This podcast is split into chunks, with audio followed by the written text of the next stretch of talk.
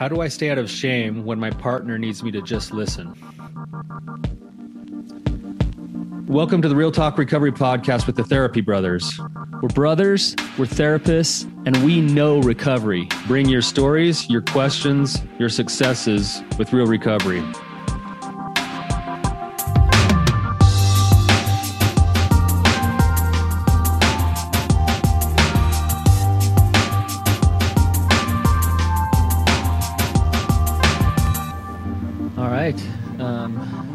This is a question that uh, that we get all the time, right?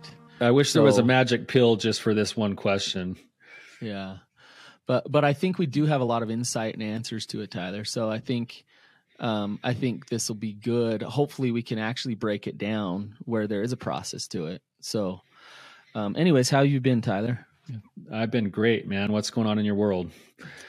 Oh, you know, just uh, eating good food and living the dream. all I did all weekend was cook.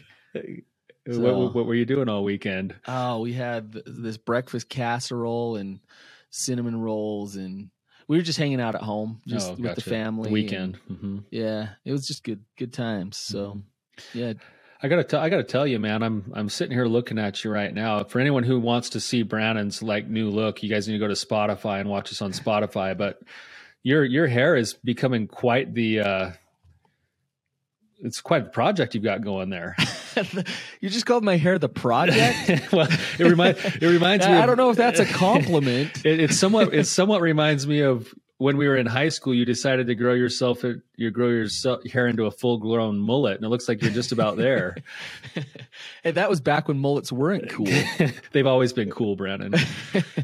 So- Yeah, yeah. It's uh, you know, my wife's calling me Fabio, so I'm just gonna keep it it looks good. it. It's got a lot of body and a lot of curl to it, man. You look great. yeah. Someone said to me like, "Why don't you cut it?" And I said, "When you had got hair like mine, why would you cut it?" I'm jealous. so yeah. Anyways, okay, let's get back on topic here. All right. Dave, welcome to the show. Thank you. It's good to have you. Um, if you could just give us a little bit of context, a little bit of background, and uh, just ask away. Yeah. So, um, I, I guess I, I've been I've been trying to heal from uh, a long time addiction um, uh, to pornography use, and and, and it's been, I, I guess I, I started on my my journey to recovery in a long time ago, 2008. Um, I had recently been divorced uh, from a very short marriage and then remarried about a year yeah it was about a year later to my current wife and I, i've gone through the ups and downs of recovery um, long long sobriety and then long uh, long relapses i guess um, and and of course through all this probably for the last decade i really didn't understand the difference between shame and guilt um,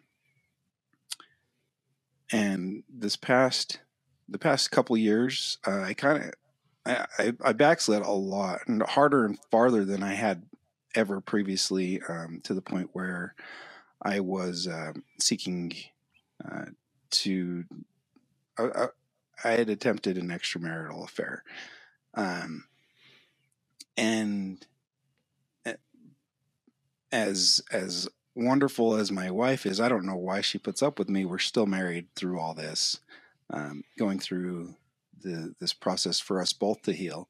Uh, but due to how long this has been an issue and how many times it's been, it's it's come up and cropped up, and um, she's experienced betrayal trauma pretty hard, and and there will be times where I won't even really do anything that I think is wrong, but it'll trigger her.